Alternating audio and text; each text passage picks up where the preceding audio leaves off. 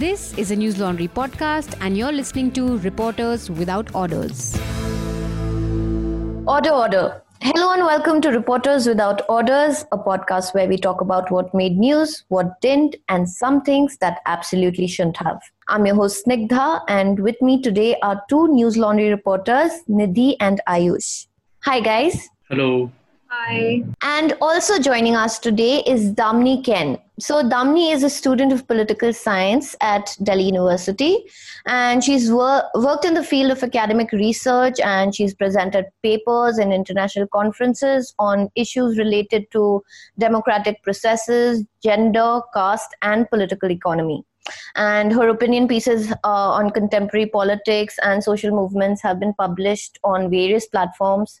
Uh, she's also been awarded the Pathshala Champion of the Day Award in 2016 by Hindustan Times uh, for teaching underprivileged children.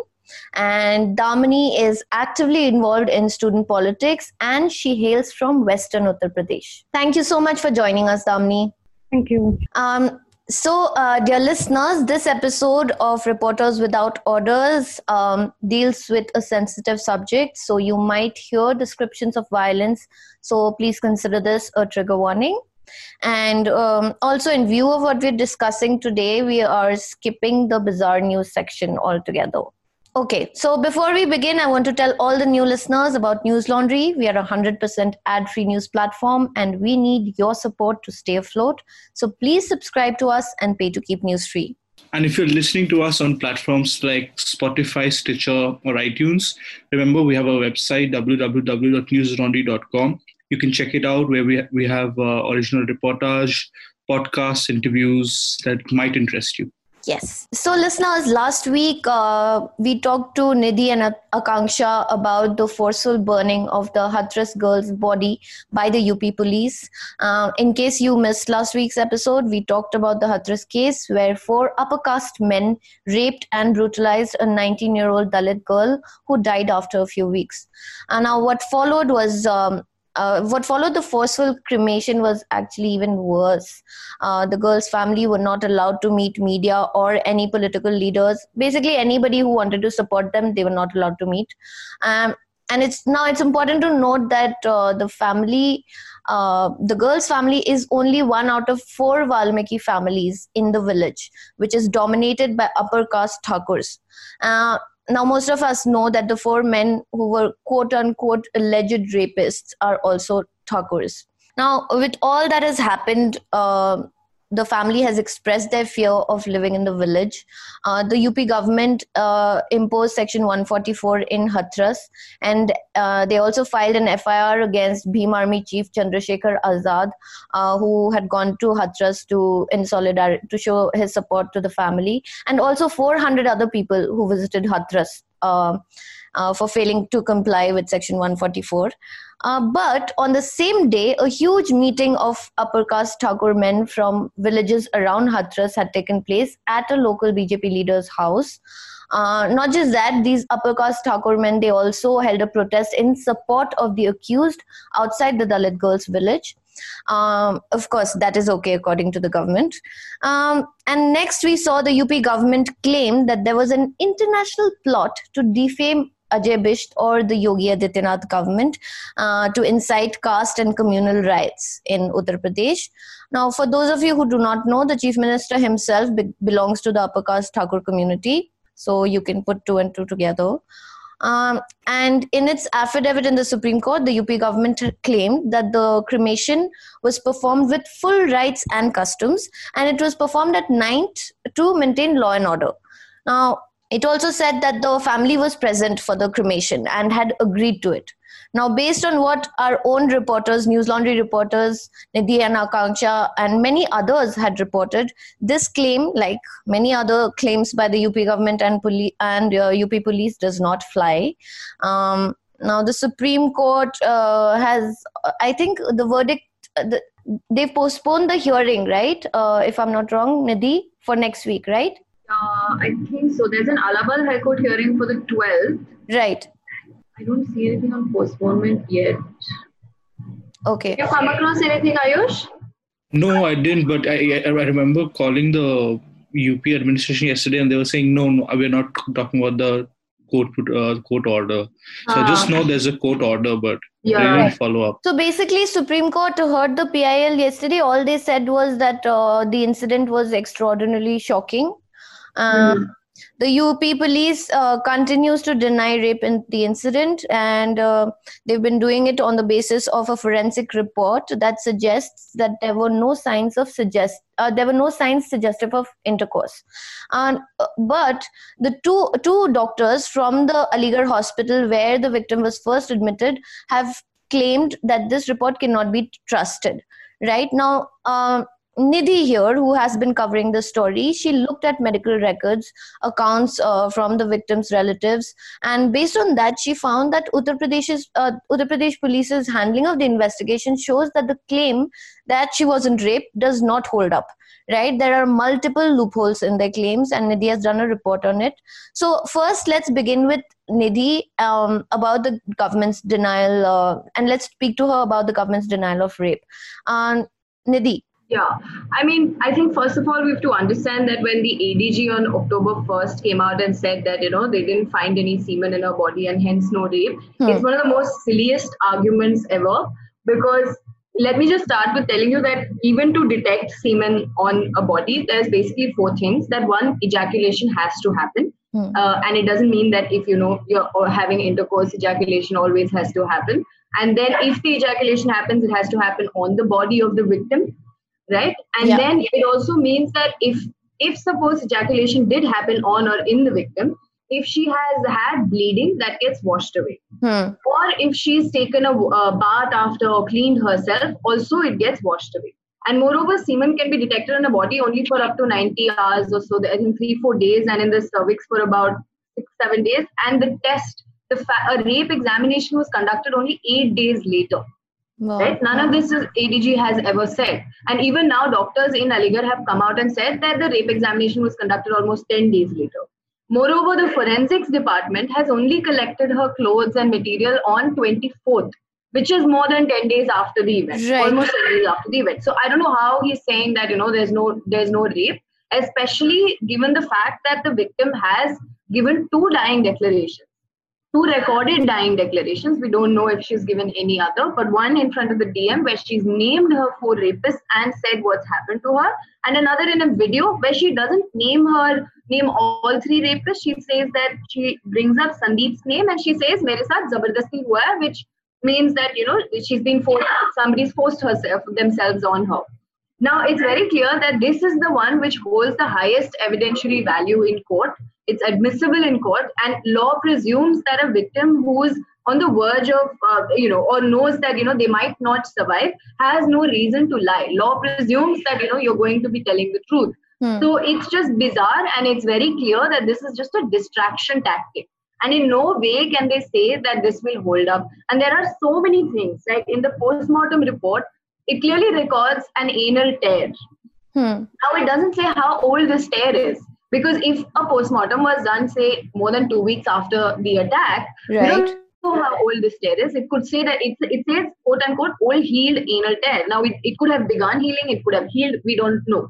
But that's very strong evidence that maybe something has happened. Or if you're sure, you know, this is a very old tear, uh, doctors can estimate somehow the age of the tear Right. right and moreover they in in the in the documents it's very clear that she was not menstruating when the attack happened she was not menstruating when she was admitted in the hospital neither was she menstruating when the rape examination took place. But the rape examination also mentions that she was wearing tampon and pad or sanitary napkins or tampons or sponge right? So what what was the bleeding from her vagina? Now the postmortem report says that there is blood in the vagina but it was menstrual blood. According like this this we have to again corroborate with the family whether Hmm. Uh, she started menstruating in the icu or something uh, towards the towards the time of her death. Did that happen? We have to check.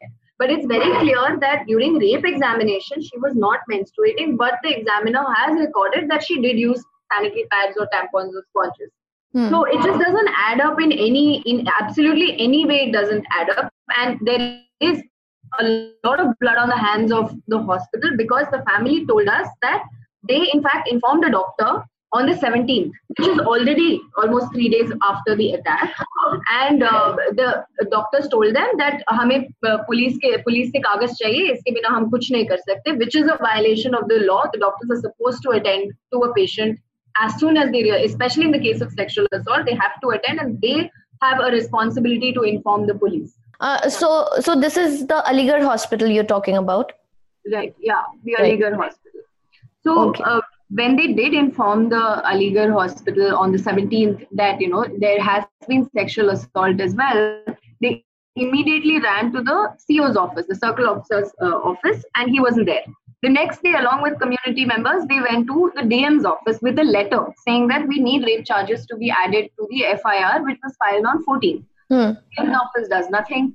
The next day, the family runs to the SP's office, and the SP's office, on their claim, adds gang rape charges.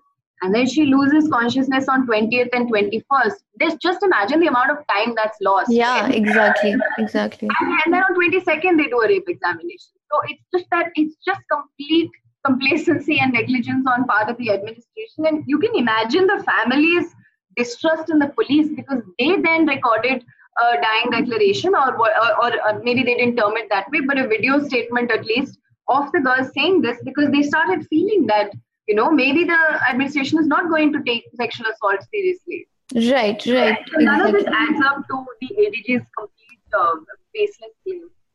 Yeah so it's not uh, it's not that uh, you know it's just uh, this denial of rape is uh, recent right? It it's actually from the very beginning. I mean they were trying their yeah. best to uh, you know stall it uh, or you know yeah absolutely try and put it off I think that uh, something that's become very evident through uh, the research is that firstly, this was not an inevitable death.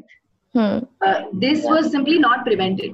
Right. You know, like it was just not taken care. Nobody was there for her. Nobody attended to her on time. That's what happened. Right. Um, Okay, now uh, I'll come to you, Damni. Uh, you know, earlier in the morning when we were talking, you told me how uh, the government and the police's response is not really shocking to you because for, it's so common, uh, you know, especially when it is to do with cases where the Dalit community is involved, right? Can you can you tell us a little more about that? Yeah, sure, Snigdha. Um, the particular case that took place at Hathras has uh, should be looked you know, from the prism of the larger socio-political dynamics and uh, the power and caste equation of Uttar Pradesh. Um, since the very formation of the state, we have seen how Uttar Pradesh has predominantly been a state which has been ruled by, uh, no, uh, since 2014 has been uh, ruled by the dominant Kshatriya uh, clan, and that is the Thakur caste. Hmm. Uh, particularly in Hathras. Hathras was, I guess, yeah, in nine, it was formed in 1997 and it was made by, you know, incorporating two parts from Aligarh, Mathura and Agra districts and it comes, uh, it falls in Western Uttar Pradesh.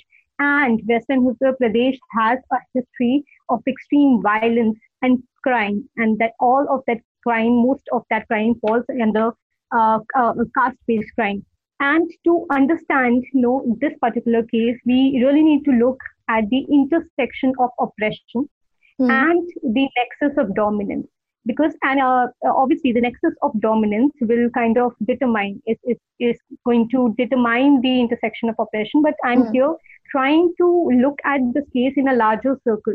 And the nexus of dominance, you know, when we study for this particular case, kind of reflects how cases have been dealt historically when it comes to Dalit women, and especially in a state like Uttar Pradesh. Mm. I'll just mention out one statistic from NCRB report of 2019 itself, and where around more than 3,500 Dalit women were raped in 2019 itself. And this amounts to around 10 Dalit women being raped every day. Right crime rate against Dalits per 1 lakh population is 20.8 percentage, and this is recorded. Many of the cases are not even recorded because no, the moment the uh, victim goes to the police, they either try not to register the case mm. or they register the case in less serious and bailable offenses. So right. it's hardly that they register it uh, under a rape case they will put some less severe sexual assault mm-hmm. or some other kind of a charge and will uh, try the best that the case is not registered in the correct uh, FIR. And this is something that we're seeing uh, here as well. Yeah. More, uh, yes. And more importantly, um, the conviction rate for rapes against Dalit women is just 2%, which is, uh, which is in contrast to the conviction rate of 25% in rape cases against all women in India. Even that is low. But when we are contrasting it, 2% is severely low. And conviction rate would again mean that it was the result of the rape uh, rape cases which were reported. Mm-hmm. And majority of the cases, when it comes to Dalit women, the rape cases are not reported, and the way it is dealt later, uh, uh, the entire administration, the nexus of dominance, like I was talking about, it constitutes the entire administration, the police, the exactly. regime, mm. uh, the media as well. And in this case, we have a clear clear cut uh, example of Thakur supremacy, which is functioning uh, in Uttar Pradesh, uh, specifically with the Hathras case, because it is coming down from the top to uh, the bottom, right from the CM itself to the BJP leaders who are participating in something called justice accused, who are meeting the accused, going mm. to the hmm. prison and meeting them, one of the BJP minister uh, uh, talked about how it is the women who need to be given yeah. sanskar instead of uh, the uh, and yes and that is the only way according to them they can stop it. In today's report itself, uh, uh, this um, I saw how BJP leader Ranjit Bahadur Srivastava claimed that the victim was having an affair with the accused mm-hmm. and called the victim as quote unquote avara and mm-hmm. said that the family mm-hmm. killed her for having the affair and so he's trying to bring in a case of honor killing over here and he says that that he can guarantee that these boys are innocent and uh, when no, he's falsely saying that the victim's family has raised allegations of rape only when Congress visited. So, and this is a person who has 44 criminal cases registered against him. Yeah. Right. And this kind of a dominance, no, I mean, this is impunity, which you derive mm. from your caste and the caste-based system of Uttar Pradesh and in the entire country kind of actually determines who is going to be punished and who will be uh, termed as a, a criminal. Mm. Uh, uh, along with the ruling regime's leader, along with the CM, we have seen how caste panchayats were conducted with 12 villages, of 12 mm. villages. Yeah. This place in Hathras, where there are only just four uh, Valmiki families, can we even imagine the amount of threat and fear they are living under and despite all this, I really would like to appreciate and salute the family for standing so strong, so bravely, even till now. And they have done almost everything. No, uh, right? Um, I mean, in that very uh, painful and uh, uh, grievous situation, they went on to record these statements. That itself was a very big thing. And right. even today, today itself, I saw it on the news that CCTV cameras have been in, are being installed uh, at, at the victim's place we saw how the DM also tried to uh, pressurize them. The video got leaked. Also, the video of the journalist who talked was mm. leaked. So, yeah. uh, uh, uh, along with this, the, the way the caste panchayats are being conducted, especially at this point of time, and they're talking about, and they clearly, you know, protecting, shielding the rapist. And apart from this, the mainstream media is also playing the level best to take the case to another direction, to divert it, to make it so complex and blur the castification, blur the nuances of the case so that people kind of disengage with it. One of the reporters from the mainstream news channel, a news channel which is widely seen in the middle class, uh, middle class families at home, she went on and got the testimony of Thakur households and said that the the sisters of Hathras want justice for the brothers what oh, kind of uh, reporting is this and this entire this is a very dominant nexus where uh, under the caste-based nexus, under the Thakur supremacy, the Thakur uh, CM, the Thakur journalist, again uh, from the mainstream news channel, the police, the caste panchayat, all are kind of you know holding hands in hand mm. to prove the point that the rape did not happen and to deny justice. Right. Well, Damini, this news laundry, so you should feel free to name these channels. I think you're talking yeah, about Aaj right? yeah. Yeah, yeah. I, I saw those segments, yes. Yeah. So, Damini, there's one more thing. Now, I know this might come across as very daft, but there is, it, I think it's really important to address this problem. Mm. Because even now in spite of seeing this see this is one case like you said you know you're not shocked by this because you've seen this happen over and over again right? But now since it has got uh, so much attention from the media even now a lot of upper caste people including women they continue to say that rape is rape and it has nothing to do with caste. So what would you like to say to uh, these people? Like how i mean can you like you know yeah, exactly. I would like to mention the very fact that this particular case is not uh, is, is, is a caste-based atrocity not only because of the fact that the uh, alleged rapist or no the accused come from the Thakur caste. No it's not just because of that fact alone. If we see the entire proceeding the way the case has taken has been handled post the atrocity itself reflects that it's a caste-based atrocity. We're not even uh, just we're not just focusing on okay the criminal the accused criminal is from so and so caste and we're calling it caste. No you can one can actually see how uh, caste based this case is when we look at panchayats of the Thakur uh, community and the Brahmin community coming together to shield the rapists. When we see the CM and the uh, ruling regime's know, uh, leaders kind of commenting on such no misogynist statements and shielding the rapist, we can see know, the how come a, a significant section uh, which is no predominantly an caste, you know, uh, section of journalists, no, coming and the journalist that I was talking from is also from the Thakur community, uh, right. uh, which no goes over there and says that the uh, sisters want justice for the brother. So this is, I mean, to understand the caste nuance, it is not that difficult. It is if you want to see, if it, it's just no few people are reluctant to understand, to take and absorb that thing that it is caste based, and they want to delink it from the caste nexus. And there have been statistics, official statistics saying how uh, no NFHS records, NCRB records have mentioned how the uh, the uh, atrocity and brutality when it comes to Dalit women is so so high. Mm. In a very recent report in BBC, it was also mentioned that Dalit women are the most vulnerable women in the entire world. Mm the uh, statistic that I mentioned about the conviction rate, where I said the two percent of uh, uh, uh, two percent is the conviction rate of, in the case of Dalit women, and we have twenty five percent conviction rate in the case of women altogether. Also, no kind of uh, shows very clearly that how there is um, how caste is playing such a major role over here, and um, well, also according you know, to the NCRB data, 13.9% of all atrocities against SCs and 14.8% uh, of all crimes against SCs were rape or sexual assault. So rape as a tool to yeah. quote unquote teach yeah. a lesson to the lower caste community is not new. It has historically been used. In so many massacres, it has been used. And um, at this point of time, and I don't think so, he, uh, uh, that feminism is complete, or if it if feminism to be complete and to talk about justice needs to be intersectional. Mm. And the least a person could do is to at least recognize it as mm. a hmm. caste-based atrocity. It is it is very much directly showing not only in terms of who committed it, but the entire nexus of caste. Actually, the Thakur supremacists who ganged up together to try their best that the case is not taken forward. Right, right.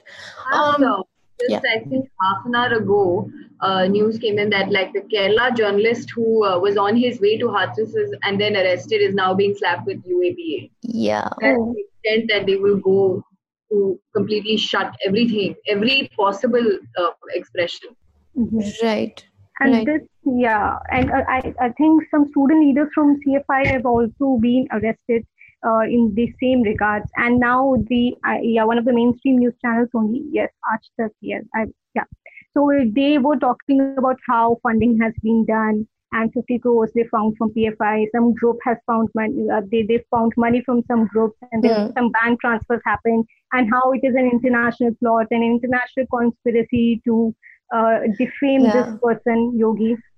I mean, it is international, surely, but international solidarity uh, which we are having at this point of time. Because Ambedkarite organizations uh, and student organizations, not only in Delhi uh, or India alone, but organizations abroad also have come in solidarity and we have staged protests across. And today itself, the Ambedkarite organizations from America and Canada, they have hmm. together came up with a statement which they sent to the United Nations Yeah. Secretary General, United Nations Human Rights Commissioner, and UN and the Executive Director of UN Women, and they have tried their best to raise this issue at an international level because Mhm. the kind of pressure with which with which Dalits are living in the country, I don't see any hope coming from the government because the government actually wants to commit crimes on this community. The government's planned idea since CAA-NRC and Of creating a Hindu Rashtra is clearly indicative of such things. And certain communities, the marginalized on the basis of religion, on the basis of caste, live in a terrible amount of fear. In a, it, and this fear, we, we cannot even calculate this amount of fear. And uh, international recognition of this problem, you know, of recognizing caste discrimination as a human rights violation is necessary. Right, right. Now, talking about the international plot, Ayush.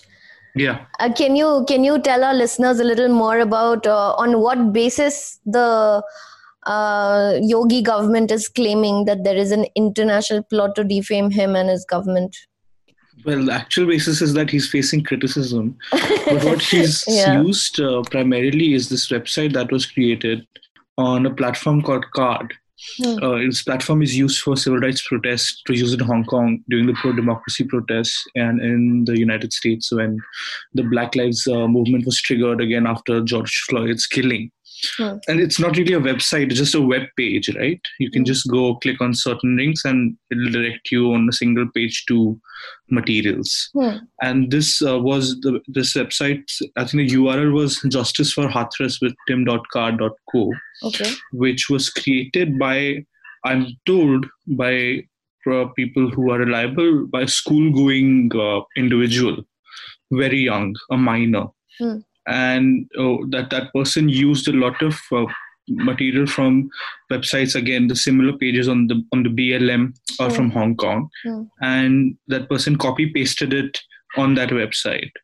So it was it was really done very with hubris and put together. And I, I remember when the whole issue had blown over these things were being shared on instagram. So people were sharing posts like if you can't go to protest this is what you can do uh, you can email certain things uh, to these officers or if you're going to protest these are the precautions you should take Right. uh, so it was created with a lot of hubris, a lot of copy pasting, and they've used that website uh, and turned that into intelligence input.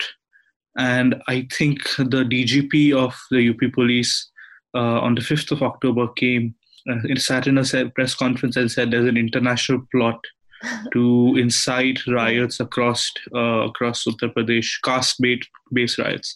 The chief minister came. He added. He went a step further. He said, "Ki not only caste-based but also communal." Hmm. Yeah. and this is because our state is uh, you know uh, in the in the in the process of providing lakhs of jobs to youth and this government is doing great work and of course the opposition wants to uh, you know make make everything uh, demolish all of that So it was framed in those terms and if you read those the intelligence input of the up police it says things like if you see white supremacists you should you know not fall in the trap or if you see black people running you should run with them and one one, one really wonders where you find black people running in hathras or where you find Right. uber in hathras where it says you should avoid uber so it's just it's, it's a sham what it's what it is yeah. and it's just trying to make anything stick. And as Nidhi pointed out, they have a anti-terror law being used on uh, activist journalists. So I think any anything will stick as long as uh, you know the right people turn turn their sight away. Right, right, right. Okay, so uh, so just now, I think uh, there's a report by the Quint. Uh, I think this video went viral also uh, yesterday, day before, two days ago, maybe. There's this upper caste leader uh, who is like threatening um uh, the fa- victim's family, right? And he apparently he also threatened Bhim Army Chief Chandrasekhar Azad in front of the police, and now he's issued an open threat, right? And um, he's saying that uh, you know now I've addressed more than uh, 5000 people but if political leaders don't stop visiting the dalit victims family i will not be able to control my karyakartas. Now this person is a former member of the rss and he started this organization called rashtriya savarna sangathan uh, basically it's an anti-reservation upper caste outfit in uh, uttar pradesh right Uh, so, uh, Damni, uh, I know you mentioned, uh, you know, you did sort of touch upon the dynamics of caste in uh, Uttar Pradesh, but could you tell our listeners like how it functions on a day-to-day basis in rural UP? Absolutely. Um, and I think uh, not just um, in Uttar Pradesh alone, but in India as no as a society, because more than a nation, Mm. I, I consider this as a society because for an, for something to be a nation, one has to have a common historical background. One needs to have a common culture, common, you know, some commonality into it. But how India was basically constructed was actually as an anti-colonial struggle. So the small, you know, provinces and all they were joined. Okay, so that's a part of history. But um, uh, uh, for nationalism to actually take place, I think democracy is important, right? Mm-hmm. And though India is electorally a democracy, politically also a democracy, but socially, India is not a democracy. And that's the pi- point where we really need to work upon. And when we talk about social democracy, we talk about how we treat each other.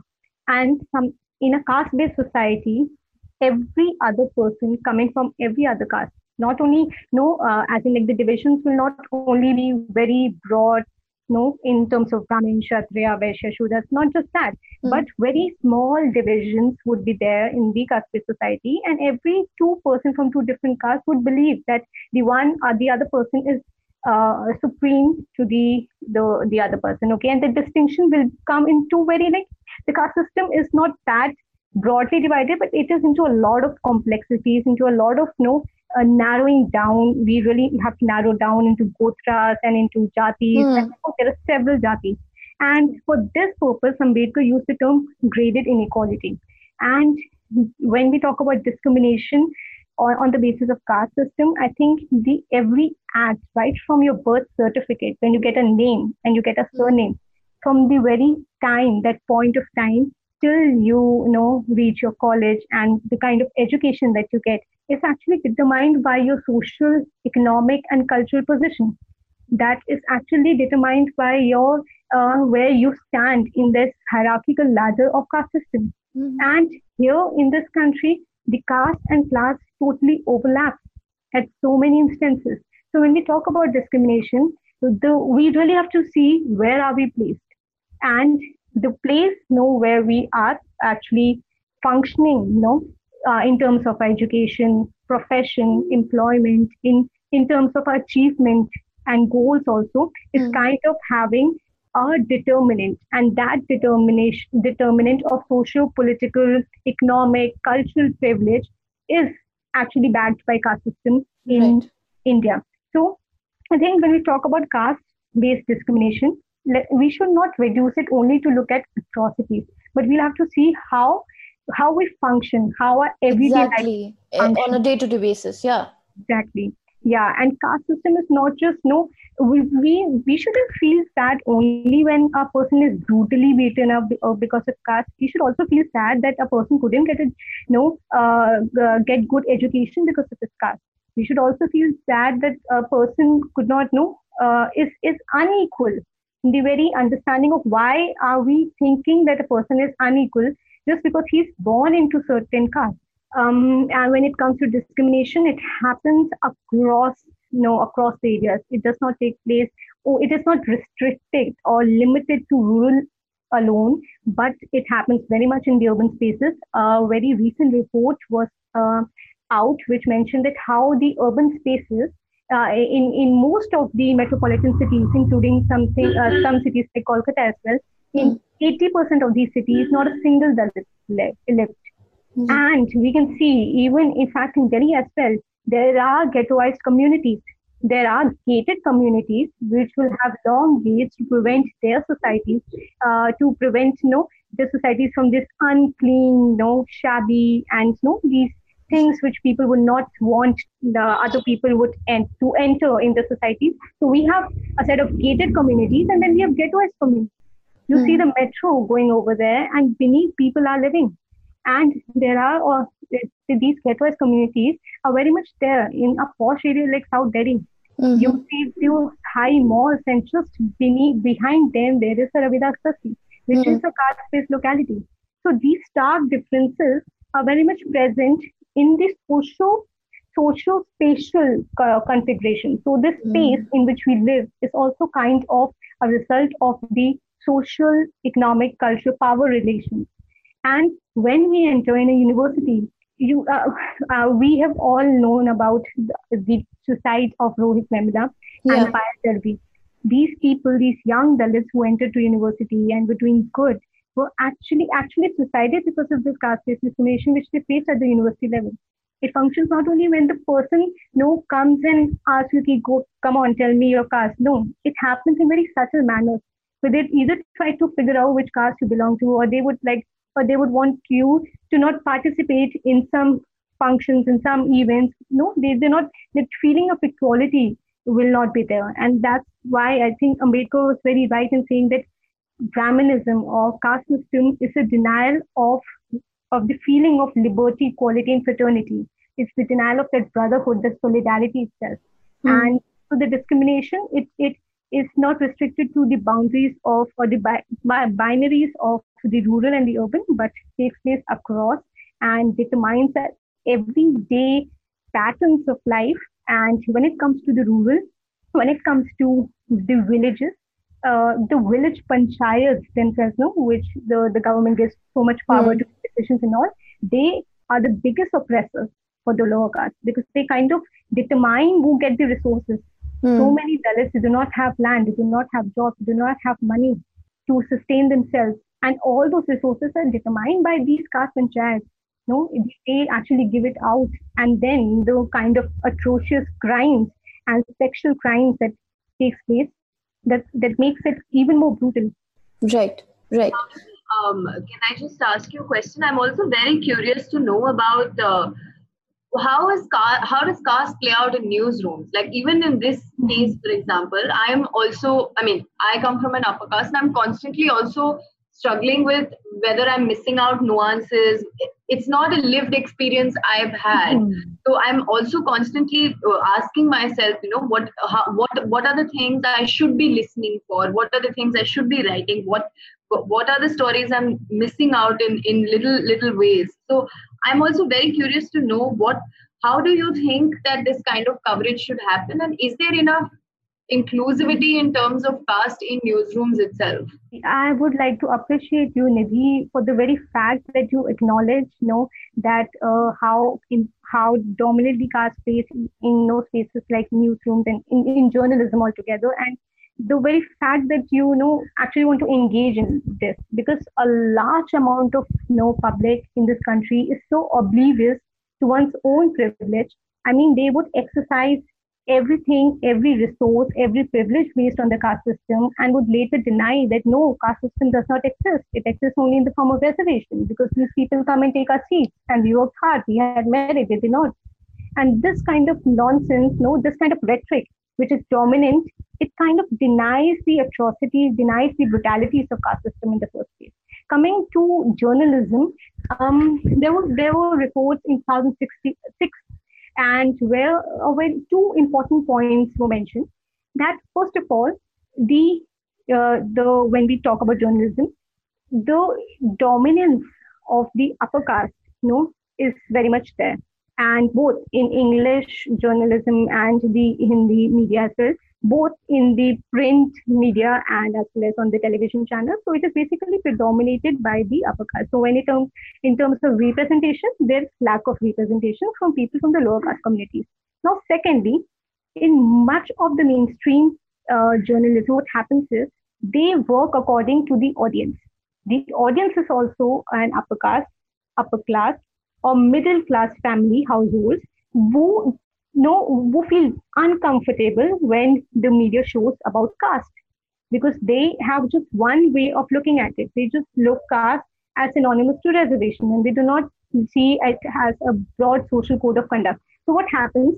First of all, there is no there, there's a lack of representation in the mainstream journalism of the people from the lower class community. Then the content of the journalism kind of caters to the demands the wishes and needs of again the upper caste, upper class uh, uh, public, the audience. and uh, so the issues of caste, no, it is, I think, only just Hathras which is being uh, no, talked about. So many atrocities happen in this country on the basis of caste, and they do not even talk about it. It takes a lot of efforts to make one issue to reach to a point that people are talking about it. And much of the mainstream journalists actually talked about it when political parties got involved in it. So, had political parties not been involved in it, I, I, I feel that this case would have also been faded. But now, then the political parties' involvement and the CM and no, the uh, the, uh, the um, audios were leaked. Because of all of this, they kind of talked about it. So, apart from the representation and catering to the audience, they kind of do not talk about caste in totality. They don't talk about it as an issue. And if they do talk about it, then they talk in a very negative and even more wrong sense, where they actually kind of blame the victim, blame the lower caste for the position in which they are. So there, there are a lot of problems, and I think if we could include more journalists from these communities, uh, from the uh, marginalized communities, then I think the space will become more inclusive. And when it comes to uh, understand, uh, to analyze and to understand the nuances caste, I think a kind of engagement, discussion is very important. Because since two people are from two different communities, from two different uh, position of hierarchy, I think um, the, that, as like you told, no, the experience really determines, no, really matters. So what we can learn from each other is through one's experience and to not only acknowledge our privilege, but to always know uh, kind of work towards annihilating this system mm-hmm. because you know, the entire goal of annihilation of caste will not come only by Dalits. It is going to be a combined goal. It is it will require the involvement of people, progressive people from all the castes, and that's how it will take place. And over, uh, moreover, caste uh, system is not the issue of Dalits alone. Atrocities happen on them, yes, but caste system is very well a question of the upper caste as well, because they too derive you know, uh, certain resources and privilege from it. So we, we need to come at a meeting ground. That meeting ground can be established when enough representation is given from people from all the marginalized communities. And when we actually hear them out, like the way you're doing right now. And so this kind of engagement, I think, can be the very starting point, and then we can build you know a better world when we all kind of function not only to research the question of Dalits, to research caste-based atrocities, but to also work on our upper caste families. So those who come from upper caste uh, households and families, I think they can also engage in some kind of a conversation with their own families, with their mm-hmm. extended families, their friends as well, to talk about caste, to you know, sen- uh, to sensitize them about it. And if the upper caste uh, community, you know, kind of starts working in their own communities to stop this discrimination, I think uh, nothing can be more better than this. Right. Sorry, I just have a follow up. Um, you know, when I have always felt like when a male reporter and a female reporter go to the field to cover, a, cover the same story, sometimes you get two different stories simply because of your own identity. Absolutely. And in this case, I was also wondering uh, does that happen with caste as well? Like i often feel the very fact that i don't even have to think about caste as a privilege in itself. And then when i go on field i am sometimes wondering if i'm having the access. Like in this case for example to speak to the accused family itself the way they might have welcomed me or the way they might have spoken to me might have been determined i don't know might have been determined by my caste. But i'm wondering what is it like also for uh, uh, for someone from the dalit community to be reporting on caste issues is there a discrimination that you feel as well or that reporters from the dalit community feel as well because I, do, I, I don't know how to even recognize it. Yeah, and I think that's where no experience and one's own location plays such a big role, no? And uh, something back, I was talking to Snigdha and I was just mentioning this thing out that since the uh, incident took place, I, I, I was also when the incident took place, no, when, when she died, actually, mm-hmm. uh, a lot many news reporters and all they contacted me, but I couldn't uh, respond to them. I, I just said that I will not be able to talk at this point of time because at that point of time, none of us were fine. And it isn't that we have, you know, that we're fine, that we're very at a very good position right now. It, that's not true. but at least we're recovering. But at that particular point of time, when you get to know about this thing, it's something very personal because we feel that even if I'm sitting in Delhi, but people from my community are at you know are threatened, are at a very terrible uh, amount of fear in Uttar Pradesh, and that's the constant panic and anxiety under which I was going through for some some days, uh, and uh, and more more uh, mostly because no since uh, Yogi said about and since then I I'm actually in a state of no anxiety as to maybe I, am not sure what might happen. Because I've seen something like the Delhi riots over here. And things could turn terribly bad. And so when we talk about the lower caste journalists reporting it, I think there's also this element, you know, which is so close to heart. And it, it feels like a very personal pain. And I'm not saying that only the people from the same community would feel. No, people from different communities could feel, you know, the same, uh, this kind of pain. But for a person from the lower caste journalist, uh, this pain would, I, I think it, when the moment, you know, they go and report, it will know more than questions and answers. It's it's kind of a very um, did they feel enraged because of the situation? They are in grief, they are in pain, and after recovering, you know, their own self, they then move forward to uh, report the scene, and they ask questions in that sense uh, itself. And know, so I think the way, in fact, the questions too might uh, differ at times. Uh, for example, when Una incident took place, um, the people from the lower caste community they went in front of the officials and they threw dead carcasses. Okay. Mm.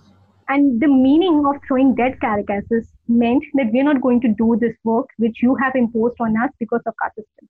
Because cleaning, you know, and uh, because manual scavenging itself is such a lived reality of the country, these people actually have to go inside the gutter and do work they actually have to deal with dead carcasses. They actually have to deal with no these this dirty and inhuman work. So when they actually throw those things in front of the officers, it has a very different meaning. It means that they have said that they are not going to do this work.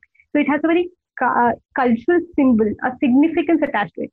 But for I, I think a lot many uh, reporters who did not know about this caste dynamic that throwing carcasses or throwing waste in front of the officials has a caste meaning, has a caste significance. No, uh, uh, those journalists kind of no did not recognize that uh, nuance. They did not recognize why they did so. And even in this case, some uh, India Today uh, actually said that they went and threw uh, waste in front of the officials. No, when they throw waste, when a lower caste person who picks up waste whose profession has been determined by the caste system to pick the waste.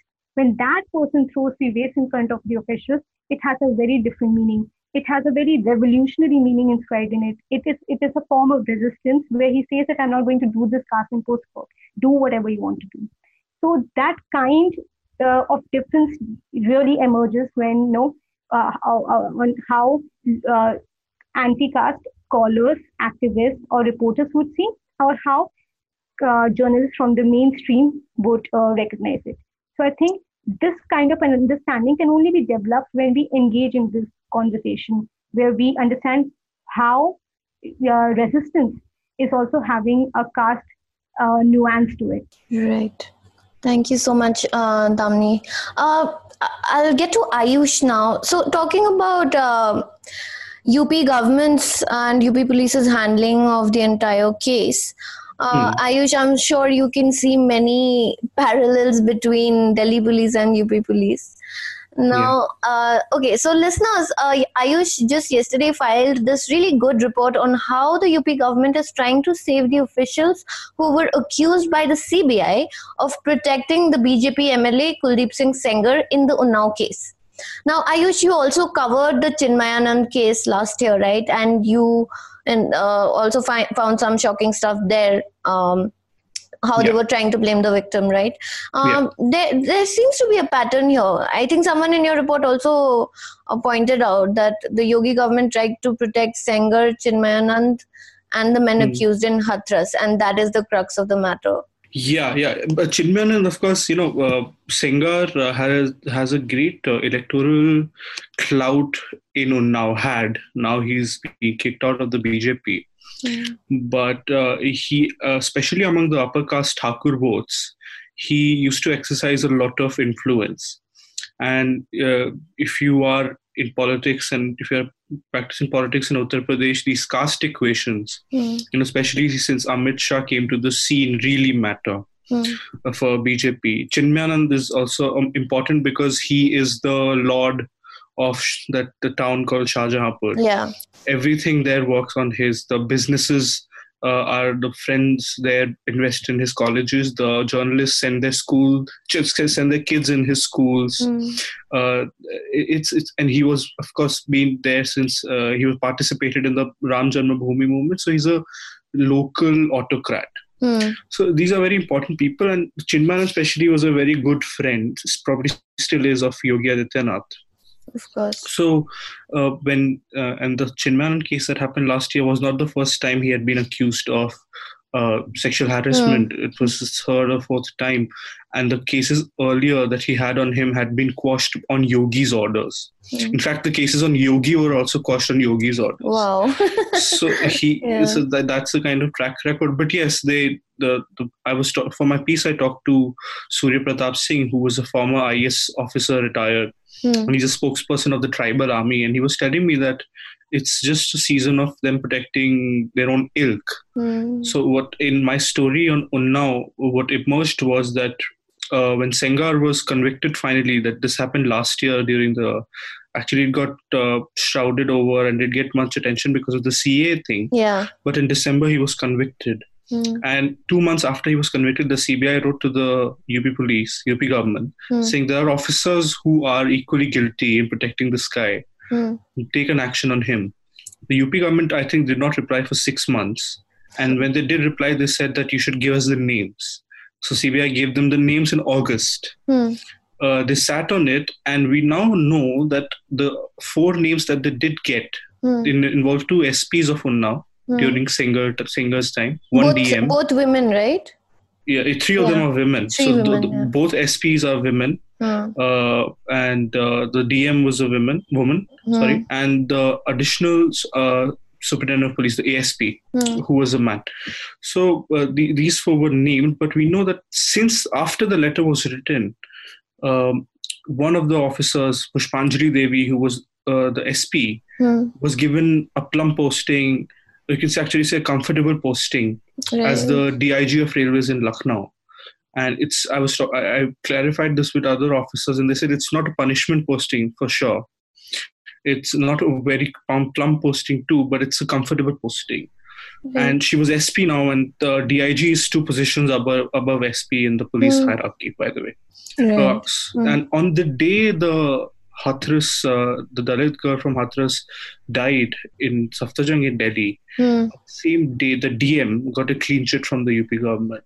Uh, and they said uh, she's not at fault and she's free to go. And she she sent out a press note, and this was completely ignored in the mainstream press. For example, right. no one reported this. This was I found this on I found this in Amar Ujala and Patrika, etc. Hmm. So yeah, I mean, this just adds to uh, the whole thing that I think in UP uh, we have a, a, regime that is not even acknowledging or taking seriously, you know, uh, crime against women. Mm. For them to cross the bridge of caste-based sexual violence is even further. Yeah. So it's a long trek, and I don't know. It's not even starting for some reason. Right. Right. Yeah. Um, okay, Damni, I'll come back to you for uh, any closing comments that you have. I would really like to thank News Laundry for you know, um, this very important discussion on caste-based sexual crime and to recognize it as a caste-based crime itself. When we are seeing how the mainstream media is trying to first, when we talk about caste-based crimes, the first thing they do is to, you know, say that it is not a caste-based crime. The first thing is to blur the caste equation, mm. and then they go on forward to protect and to present the propaganda of the ruling regime, and that that is what they're good at. And the last ingredient of their uh, wonderful journalism is to portray the um, protesters and portray the people raising their voice as you know some infringe elements, some Yeah. international plot, some you know Right. uh, seditious elements of the country and all of that. So that's how you know, they do their groundwork with these three elements. And at this point of time, to have uh, alternative media talking about some real issues, talking about the truth and reality of the case and of a case of a caste-based sexual crime, um, I think uh, this gives hope, and this actually gives hope to activists like me and to you know um, uh, students studying in universities who are still you know figuring out where to um, uh, uh, what, what news to rely upon and you know, Mm. so it, it it plays a great role of the and i would really like to appreciate the alternative media news laundry to take this discussion up and um, i think this case has been deliberately failed at several points. The loopholes have been there at all levels right from the cm from the government uh, uh, to the police the investigation the caste panchayat and all of that. And soon they might you know portray it in a very different angle. Mm. I think what we should do is to keep building the solidarity even more stronger in a more stronger sense to make the solidarity international because caste-based uh, discrimination is a violation of human rights, like I said, and you know to keep this movement going on. And while we're talking about this as a movement, I think this should also be an anti-caste movement. So we're actually recognizing that caste-based sexual crime is a reality in this country, and especially in states like Uttar Pradesh, where you know uh, the caste dominance is so prominently uh, visible. Mm. And um, and I hope that you know we keep this fight on, and uh, the we, we kind of you know keep fighting against this because I just fear that um, the case should not fade over time because you know there's so much happening around. And if the case fades we're going to lose an opportunity an important opportunity where we could have raised Mm. uh, uh, our voices against caste-based sexual crime Right. Thank you so much for joining us, uh, Damni and Nidhi and Ayush. Uh, this was a very important discussion, and um, I think that brings us to the end of our podcast. Um, we shall finish off with some recommendations. Who wants to go first? Nidhi? So I'd like to recommend something that uh, I have actually previously recommended in Reporters Without Orders. I think this was in 2017 or 18. Um, this is a book called uh, The Unwomanly Face of War by Svetlana Alexievich. I just find like every time, at least as a reporter, I have always like uh, looked for why am I doing this work and what is it that you know that makes people wake up and continuously document uh, really grotesque stuff. And uh, this author Svetlana actually give gave me personally a lot of purpose in, in and value in documentation and apart from that she's a brilliant writer who uh, who really gave me perspective on certain things that you know as a reporter you get so caught up in covering facts and figures and these larger pictures. But there is so much value in um, intimate details in nuanced information that you just sometimes can't quantify uh, but they still exist. And for me she's that perfect balance between you know what what sometimes is just left out by a reporter but Hmm. still felt by someone by a survivor on field and she finds a beautiful way to bridge that so i would really recommend any writing of hers but i particularly like like uh, this one book called the unwomanly face of war Thank you so much, Nidhi. And uh, Damni? yeah sure um, i would like to recommend a book and a documentary Hmm. um, the book is a very basic book when it comes to anti-caste literature and i think most of the people would have also read if they're engaging with on the question of caste but i think this should be an elementary and important read for uh, everyone to uh, especially in a country like india where it uh, where hierarchies are so much determined by caste system and the book is by dr b.r ambedkar and it is the annihilation of caste a small 50 page book but it kind of opens you know one's understanding as to why what and in, in which manner are things happening have happened before and are happening even today Mm. it will also kind of answer why are caste panchayat supporting rapists alleged uh, rapists and why you know in fact women you know kind of are a part of uh, this uh, shielding of the rapist. Mm-hmm. And it, it, it, it is going to you know, give us a very clear understanding as to how caste system has functioned and is functioning in this particular case. Along with this, uh, I would like to recommend a documentary called India Untouched. Uh, that's again on caste system and will tell us how discrimination happens when we talk about caste system. All right. Thank you so much, Damini. Ayush? Uh, I would recommend uh, this documentary called uh, Big Bad Billionaires, yeah. or Bad Boy Billionaires. Bad Sorry. Boy Billionaires, yes, yeah. Bad Boy Billionaires on Netflix. Uh, I just finished watching the last episode this morning. Really impressed with uh, you know the way they've profiled these uh, three gentlemen: Vijay Mallya, Nirav Modi, and uh, Subrata Roy. And it's uh, it's it's a good kind of uh, non-fiction documentary making that's come to India. So feel quite happy about that. So we should mm-hmm. watch that. Uh, second is uh, again a book on by this PhD scholar called Nishikant Kolge called Gandhi Against Caste. Hmm. And this book came out, I think, two, three years ago and uh, it was a very refreshing read when I first read it because it, it doesn't use it doesn't use uh, Gandhi's writings on caste as much as it looks at his own practices on caste, mm. and uh, that is the, in the in his own ashrams the way he would uh, you know put caste into practice and rules he would create right to mm. uh, actually go against caste hierarchies and mm. very interesting kind side of gandhi i really did not know but discovered through this book so it's called gandhi against caste by nishikant kolge great thank you so yeah. much so, my recommendation this week is this book called In Evil Hour by Gabriel Garcia Marquez. In fact, it was the first book that he published, and it is set in uh, in the 1950s during this period that was called uh, La Violencia, that was marked with a uh, constant fighting between uh, liberals and conservatives in Colombia. And uh, it's a small town. It's set in a small town where you know everybody knows everybody. And the main characters are the priest and the mayor and the judge.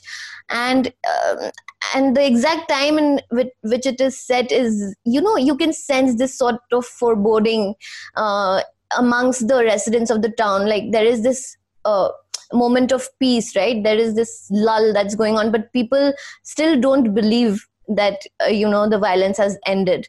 And uh, everything starts with uh, some unknown people posting these lampoons right all over town it's basically local gossip right it's about uh, mostly stuff like adultery and uh, it leads to killings and then how all of that unleashes uh, you know uh, sort of uh, what do I say? This period again, it goes back to basically the same thing. How the uh, tension, the tensions, and all that that were already there in the town that they get flared up, and it's really nice. It's a quick read.